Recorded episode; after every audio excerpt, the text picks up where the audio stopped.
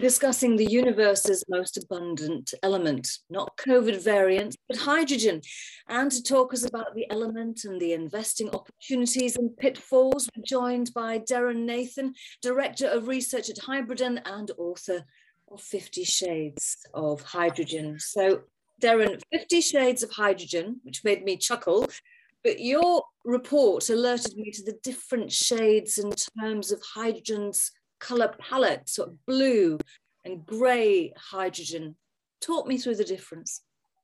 It's not like hydrogen hasn't been used in our universe before. Um, the, the, uses are evolving, uh, but predominantly up to now, it's been used as a refining chemical in the petrochemical industry, and it's actually um, been derived from petrochemicals. So that's uh, has a carbon footprint of its own. Uh, most of the interest at the moment is in uh, using hydrogen as an energy vector and helping in the path to net zero. And uh, I think the, the goal is to get as much of that hydrogen as to be as green as possible, so to have zero carbon footprint. So grey is anything that's derived uh, from the likes of coal and methane, natural gas. Uh, green um, hydrogen can be split from water using electricity, preferably uh, derived by wind or solar. Um, then in the middle, you have, you know, purple, which is nuclear. It's uh, zero carbon, but it has its own worries with it. So there's um, all sorts. There's probably more if you could find it, such as I think solar can be called um, yellow and coal can be brown. But I think the only other one that of real interest is blue, um, which is uh, the real hybrid production method where you use fossil fuels, but you offset that um, carbon production by storing the carbon. So in in the race to get to net zero, hydrogen versus battery technology, is there a, a place for both? I, I, think there is really, and uh, you know, batteries I, I think are already uh, coming out as the winner in um, the powertrains for light vehicles, so the cars that you, you and I might might drive. But hydrogen, um, due to various properties in terms of how quick it is to refuel, the sort of range, um, and, and, and, the fact that it needs quite a lot of space actually um, uh, to be stored, um, it, it's lending itself more to perhaps heavy duty applications. So that might be um, trucking, shipping, um, industry difficult to decarbonize uh, vectors. Uh, you, you, see Rio Tinto uh, looking at using hydrogen in its aluminium refining plants. Um, you, you, see some of the steel manufacturers looking to put it in their blast furnaces instead of coal. So there, there is definitely a move up to, um, you know, the heavy duty, big industry players. So let's talk about the industry players and the investable opportunities, because one of the front runners was ITM Energy, you know, perhaps the highest profile pure play hydrogen company. So talk to me about ITM Energy. Have they set the blueprint for their peers to follow? Yeah, well, I think you have to just be careful who's doing what. They're not a hydrogen producer, they're an enabler. So they uh, produce electrolyzers, which is um, the main gizmo you need to produce green hydrogen or any hydrogen from water using electricity. Um, and they have recently raised 250 million um, to build uh, I think it's the world's biggest electrolyzer plant. Um, you know, the historical revenues uh, still have some catching up to do with the ratings, so we'll have to see that. But they've, you know, they've got very good engineering partners in the likes of Linds, um, and they are getting invest, investor backing. So yes, they they are a trailblazer in, in the space. So would you say that they're getting more attention from in, institutional or retail investors? I, think there's a bit of both, really. Certainly, you know, you see see some flow, and they do get get out there connecting with retail investors. Um, it, it's not one that I we've actually acted for at Hybridan, but I understand there was good institutional backing for the last place. So your um, research note, it's over 40 pages. If it had been 50 pages, that would have been spectacular to go with the, the title of your research. that through, should have added some spaces. but there was lots of pretty pictures.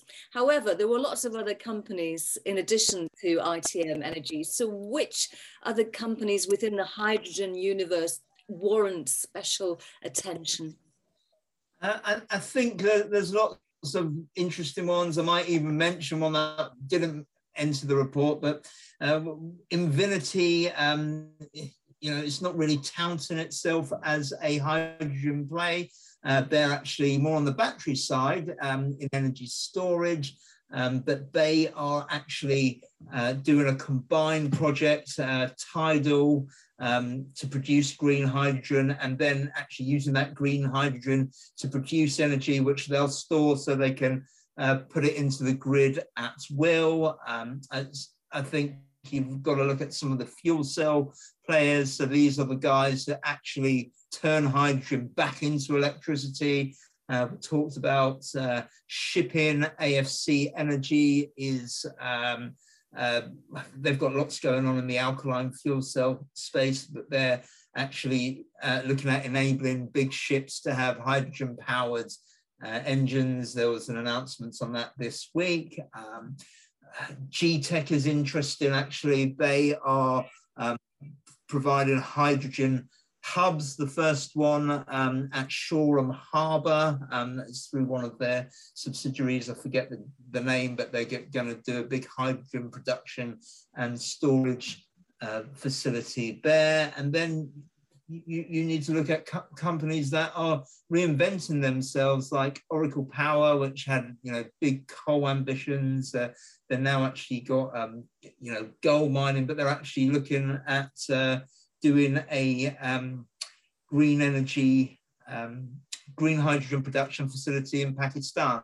So, you know, it, it is a global phenomenon. Uh, we're seeing lots of governments uh, looking to invest. They need to. Um, the cost of green hydrogen needs to come down so that it does become viable. Um, and, and it's, you know, I, I suspect there will be lots of subsidies to make this happen in the same way that um, green energy, um, you know, wind power, solar power needed lots of incentives uh, to, to get on track and to start competing with um, more conventional sources of energy.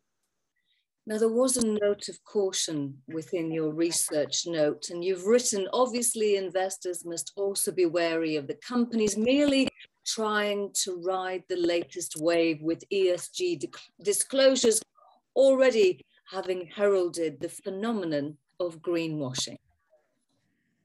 Uh, that, that's right, and, and I think actually, you know, it's it's almost a, a large cap, small cap playoff because large caps, um, you know, they can uh, get the attention of the ESG ratings agencies, you know, by saying, okay, we've got 50% ladies on our board and um, putting some double glazing and uh, we, are using a green energy provider. But actually, it's the small caps who are driving the technological innovation that is required to actually um, get the world more sustainable. So I, I think ESG and impact investors should not overlook the small cap universe. So, what's necessary for the hydrogen economy to reach its full potential? It's a little bit chicken and egg because um, you know the green hydrogen producers might be thinking, mm, is there the demand for it and the um, um, you, you, know the potential users of hydrogen are saying, well, is there going to be enough of the stuff produced? So really, I, I, I think um, a, a, bit of government intervention, which we are seeing, is going to get the ball rolling on this. Uh, in, in, the US, of all places, we're seeing um, what's called the hydrogen shot, uh, which aims to get uh, the cost of green hydrogen uh, per kilo So one kilo, one dollar in one decade, and it's sort of three to eight kilo, uh, three to eight dollars per kilo at the moment, um, as, as per estimates. Uh, grey hydrogen estimated at about one to two dollars, but actually, if you see gas prices and what's happening to that, and with that being the main input for grey hydrogen, hopefully we'll see um, green hydrogen overtake uh, grey hydrogen on the way down. So it sounds like the potential scale of the opportunity is enormous. So obviously there's no shortage of ways to play the hydrogen sector. So how many different elements are there within the hydrogen play in terms of, I'm thinking, well, one is obviously production. Yeah, and I don't think I've necessarily identified them all, but you, you know, there's the there's production, so people actually um, looking uh, to set up hydrogen production plants, be that green or blue, uh, as I mentioned, uh, Oracle Power looking at doing it, uh, Chariot, um, which is a um, uh, diversified energy company, but then you've got the hydrogen production technology, such as ITM.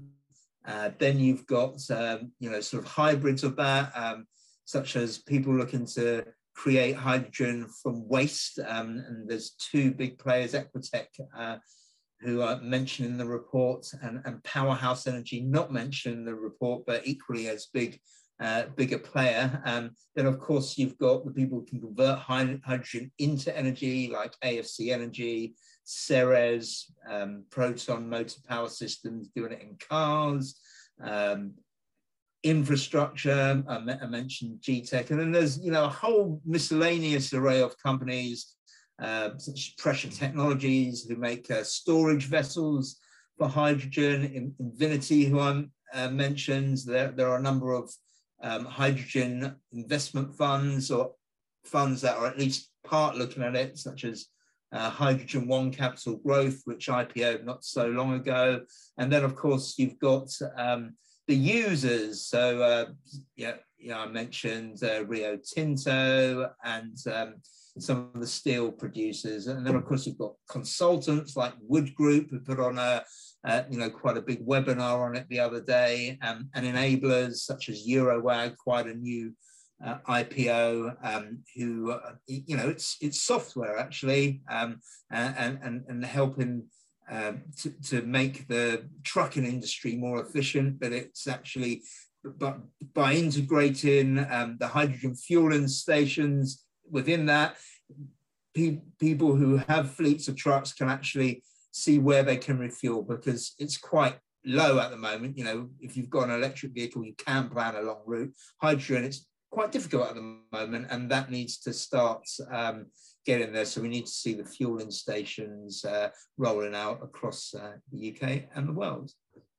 Thank you very much. Well, Darren, thank you very much for enabling me to understand a little bit more about the hydrogen universe. You're a very insightful and entertaining uh, writer. I mean, Fifty Shades of Hydrogen. How will any of us ever forget that title? Darren Nathan, Director of Research at Hybridan. Thank you very much indeed. Thank you very much, Sarah.